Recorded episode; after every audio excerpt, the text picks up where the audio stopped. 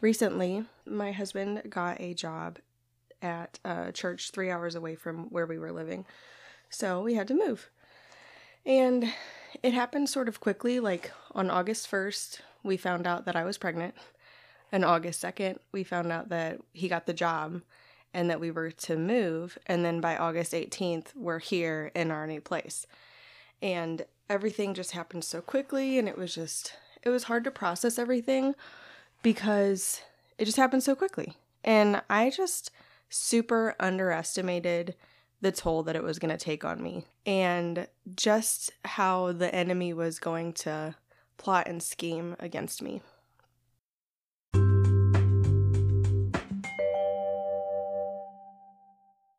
Hey, sis. Welcome back to Penthouse to Pentecost podcast.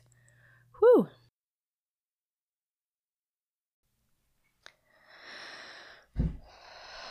Father, thank you for sending your Holy Spirit.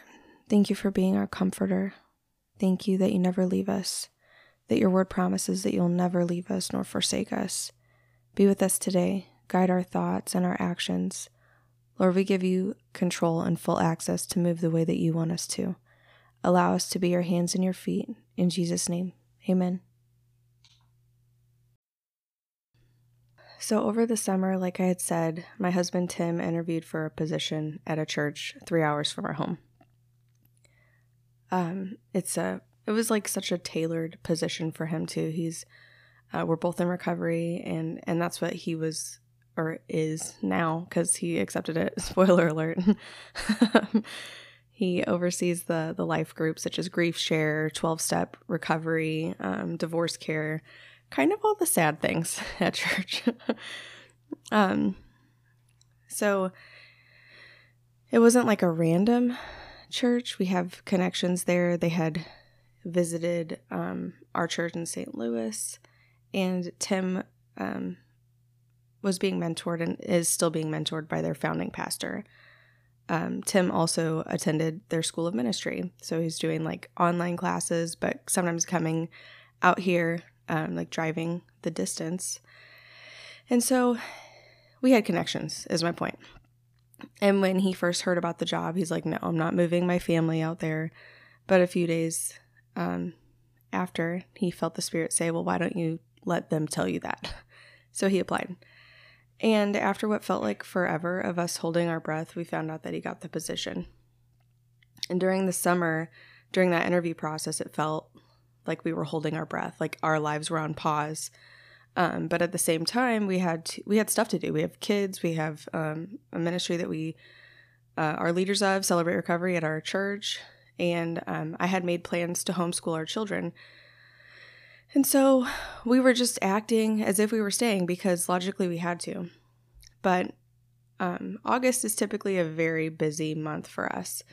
Two of our babies' birthdays are back to back, our anniversary, Tim's brother's birthday, as well as the anniversary of um, of his brother's death. So August is heavy with joyful and devastating days. And this year, on our anniversary, August 1st, we started off super strong with a newly added excitement, a positive pregnancy test. and I had a dream back in July um, that there was like, I saw a big calendar desk, and on the calendar was the, the month April, and the next to the calendar was a big chunky baby. And then the date, April 16, got real big. And then I woke up and I told him and, and a few friends about the dream. I was thinking that I was having a prophetic dream for a friend, and I was e- even slightly convinced I knew who it was for, but I was wrong. it was for me. and the following day, August 2nd, Tim received the phone call that um, from the church saying that he got the position. And a little bit later, he got another exciting piece of news that he was accepted into the master's program at Lincoln Christian College. So, all of this new exciting news, all these good things that were undoubtedly touched by the hand of God, shown to us individually with confirmation. All this good news meant that we were leaving, though, leaving an altar that we had built in St. Louis. Our recovery network, Celebrate Recovery, um, other 12 step programs that we had been a part of, our church home, our church family, our friends, our real family. I was excited and nervous and scared and everything, every emotion. And surprisingly, the school district in our new town was very highly rated and is still highly rated and predominantly uh, run by a Christian board. So, this, along with some prayer, nudged us to put our kids in public school, which was a really big decision, and which meant my planning for homeschool was kind of tossed. And now I'm pregnant. I know how I've handled prepartum. Prepartum is a thing, okay? And postpartum in the past and and we took all that into consideration when we were making our decision as well. But I was mostly sad about not homeschooling. And if you look into the homeschool community, you can find a lot of judgment in sending your kids to public school. And on top of being sad, I was really worried about what people were going to think about my changing of mind. Um, and back to the postpartum, prepartum, man, I'm nervous about this still, and I'm just taking it day by day. Pregnancy hormones are no joke, and trying to not let them rule me is a spiritual battle. And just to quickly touch on my network of women in Christ and in recovery, it took me a long time to build this. It typically takes me a, a while to connect, to open up, to feel comfortable, um, to speak. it took me like four years in AA meetings to share. um, and I think I'm getting better, but St. Louis is where I came to Jesus, where I started to blossom. I started to feel like a potted plant being transported to another town? And will I be planted in the ground in this new town or will this be temporary? Will we come back to St. Louis? Tim seems to think so. We also left behind a ministry, and now I don't ever want to hold what God has given me so tightly that I'm unwilling to let go. And if I'm brutally honest, I was kind of relieved to let this one go because it was grueling and uh, we learned a lot, but it was painful, and it was it was a lot. Um, the learning was painful, and I know that more of that is to come. But in my heart of hearts, I truly loved every minute of it all. Maybe because I'm addicted to chaos. but I saw Jesus heal there. I saw dry bones literally come alive there, and it was beautiful to be a part of. And when the church decided to let CR go, after no one was willing to take it over, I was really sad and a little mad. so, anyway, uh, we moved kind of quick. August 2nd is when we found out that he got the position, and August 18th, we were living in our new place. And that the church didn't make us move quickly, but our decision to put our girls into school drove us to make things happen quickly because school's starting. And God really opened up doors here too. So, anyway, my point in the longest preface ever is with all of these positive things happening, feeling truly led to be here in so many more ways than I shared, I didn't even realize that it was possible that I could be grieving. And when a tiny idea came to my mind that maybe I was, I felt unjustified in feeling the way I did because they were such positive changes. So, it got pretty dark. And um, I kept I keep in contact with some friends out there and um, it just became really easy to isolate and just stay home with my 2-year-old, you know, and not um I I did plug in like before before I moved, I made sure to check out what kind of women's ministries were going to be at the church and just wanted to like be proactive about that. Like there's something that I know about myself um, is that when I don't plug in, it's super easy to isolate. So I was trying to be proactive, trying to be like, I know better, so I'll do better, right? And I did. I signed up for the things, and um, one of them is like Tuesday morning um, for a couple hours, and they have childcare, which is super awesome for me because I'm a stay at home mom.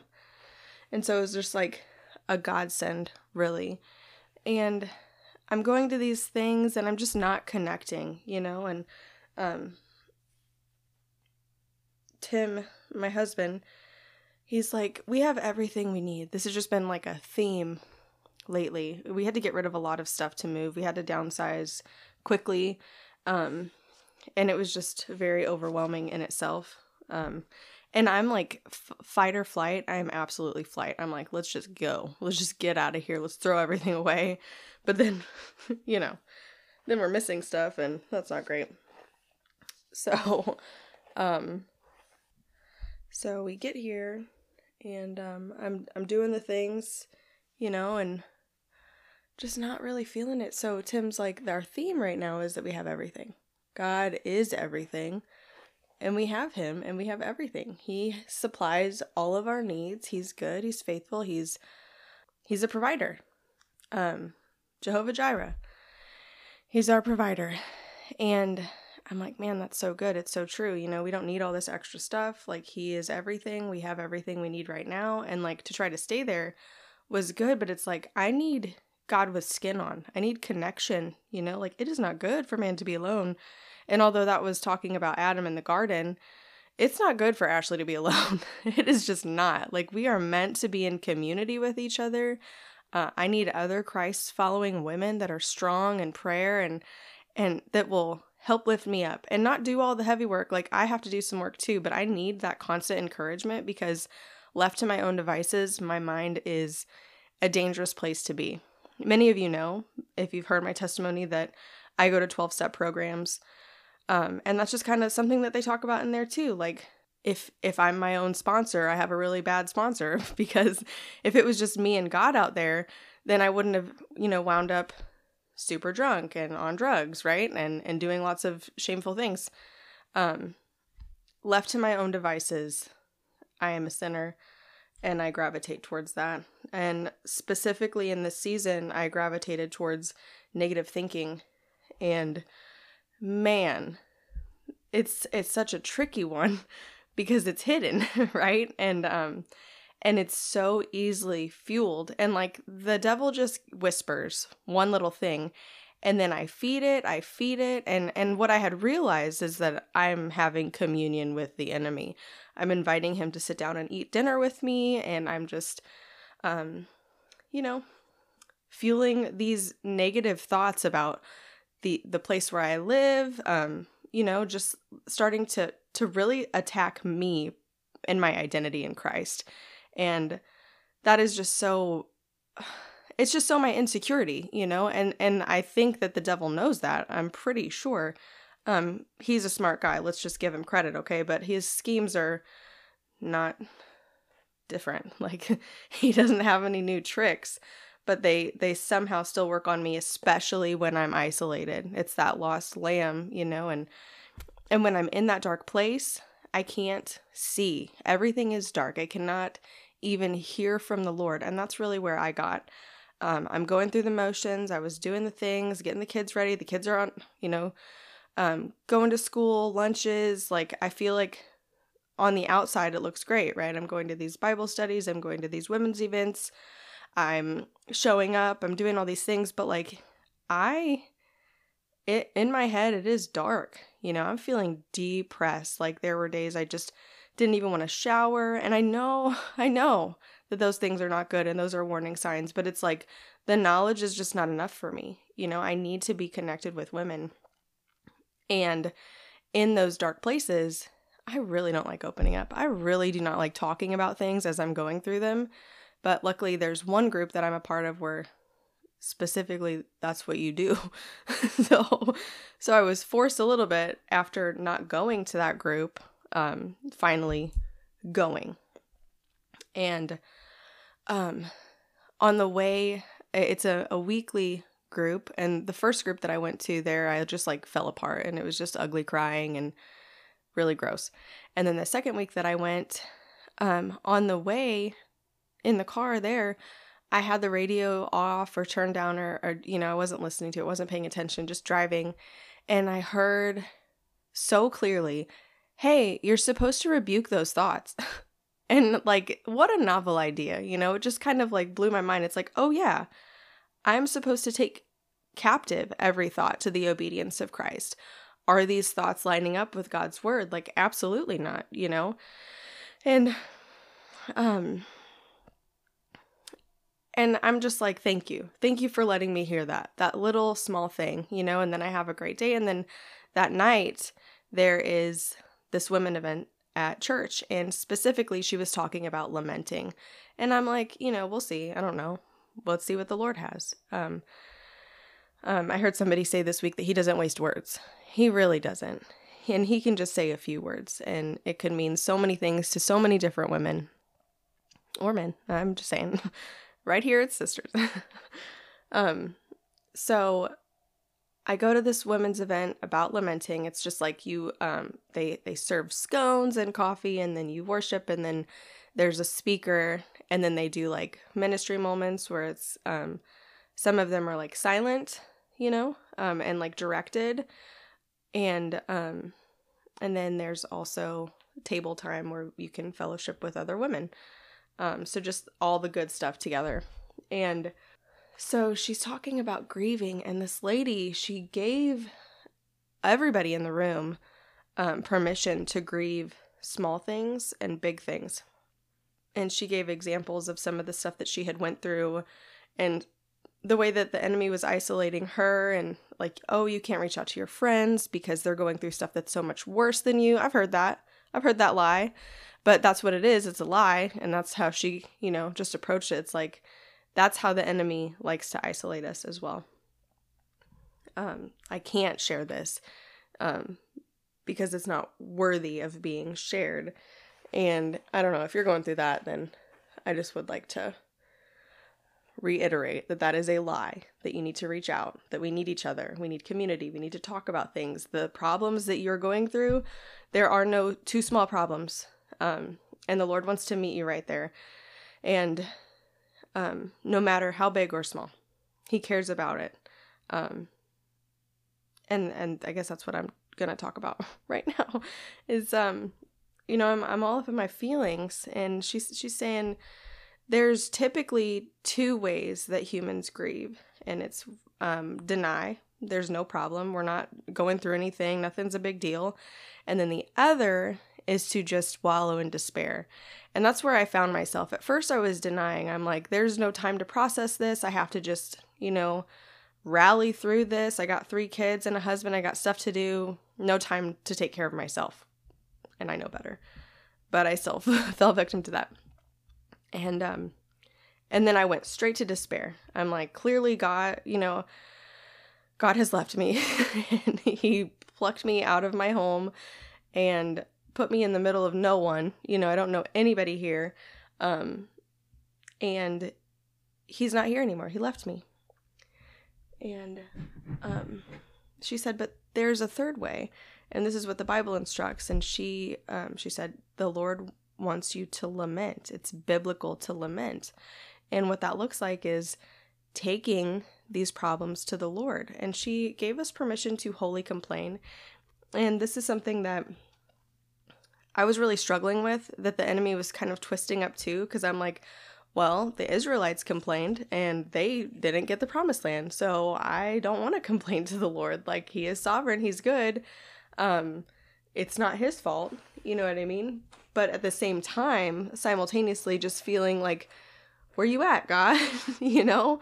And um and she she explained holy complaining as um, humbly coming to the Lord and saying things like, God, I know that your hand was on this situation for us to be moved. I know that everything that led up to this moment was so you, filled with confirmation. I know that your promises are true, that you're faithful, um, that that you began a good work in us and you're faithful to to see it through.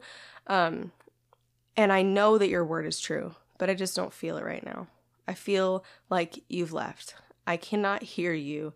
And I feel alone. I feel like you don't care about me in this situation. And, um, man, what freedom that I found in that. You know, that I can take my problems to the Lord, that He cares and that He wants to hear my my open, humble heart about these situations. And um and just in doing that, oh, I was already starting to feel so much better. And then um, there was some a few other steps that that kind of went along with um with her presentation but that was the the one that stuck out to me. They just gave me permission to take it to the lord. Nothing's too big for him. Um and i'm not like i'm not griping at him. I'm not like a nagging wife. I'm like where are you at? I need you. I, I feel lost alone. I i need you here. And like before we left i'm getting dreams and visions and and all this stuff and i just feel you so clearly. And then i get here and it just got real dark you know? Like i don't want to live in that. I want to live close to you lord and um so afterwards i went up for prayer which i don't like doing. I don't know. Maybe that's just me. I just don't i'm not a fan. But i felt the holy spirit prompt me to so i did it. And um I just kind of explained to this poor girl what all was going on in my mind and and um, even just the thought that you know, I feel like the Holy Spirit's left me. Like I cannot hear from him and she's like, "Well, f- before we even get started, let's just rebuke that right now." Um, just we renounce the lie that the Holy Spirit's left, that He's still speaking to you, that He's still here guiding you and um, and comforting you. The Bible says that He is the comforter, and um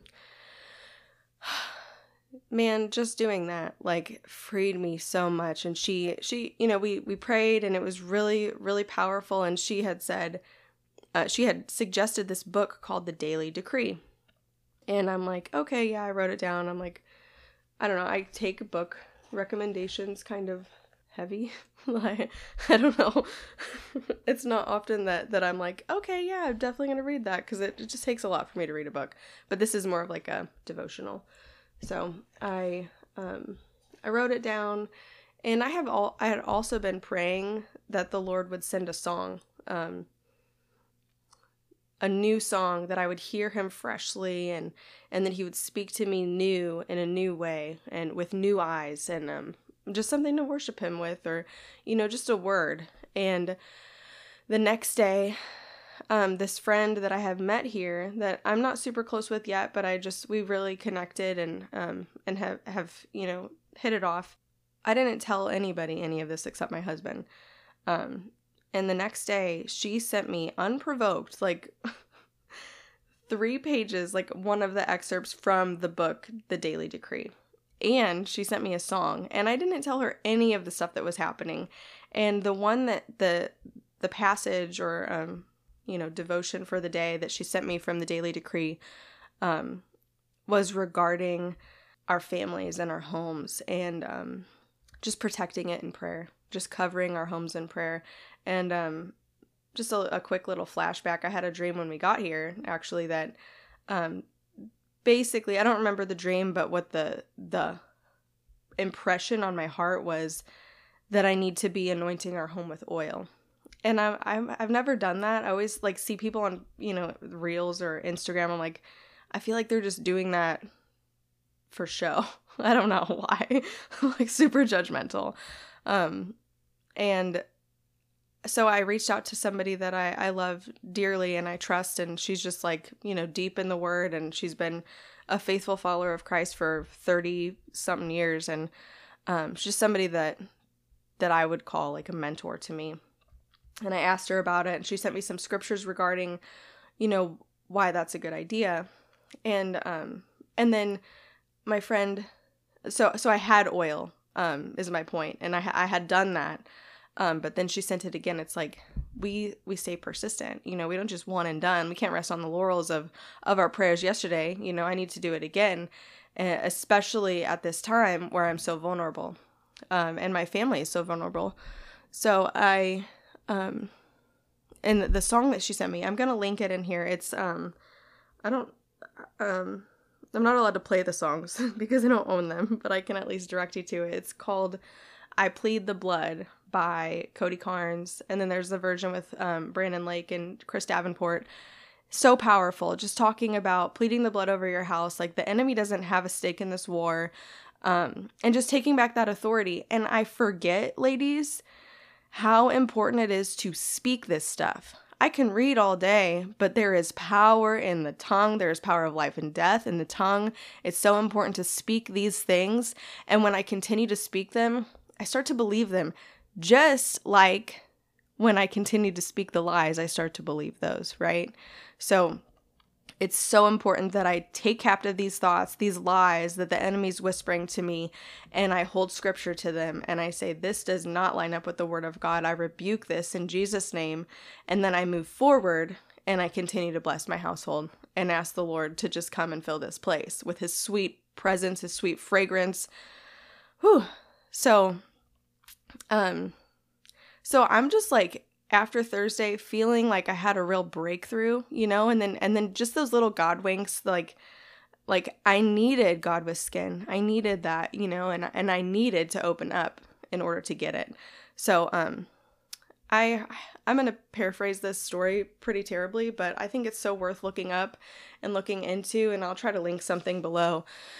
But I was reading about leprosy and how um like when people get leprosy they they basically lose the feeling in their in their nerves. And so they start to like pick themselves to death. And that's really what kills them is that they start doing things um, because they can't feel anything. And um, the same things that cause us pain um, cause us to feel joy and um, i just think that's so beautiful you know like sometimes we have to go through um, some pain to feel the goodness, to feel the, the joy and the um, all the good stuff, you know? So I'm in the um I'm doing a, a devotion. We're in a program called Regeneration, which is like an, a 12 step, a Christ centered 12 step group. And that's through church. That's something that um, my husband oversees as part of his job. And um, and so I felt kind of like forced into it. I'm not gonna lie, um, but I was excited. You know, at first.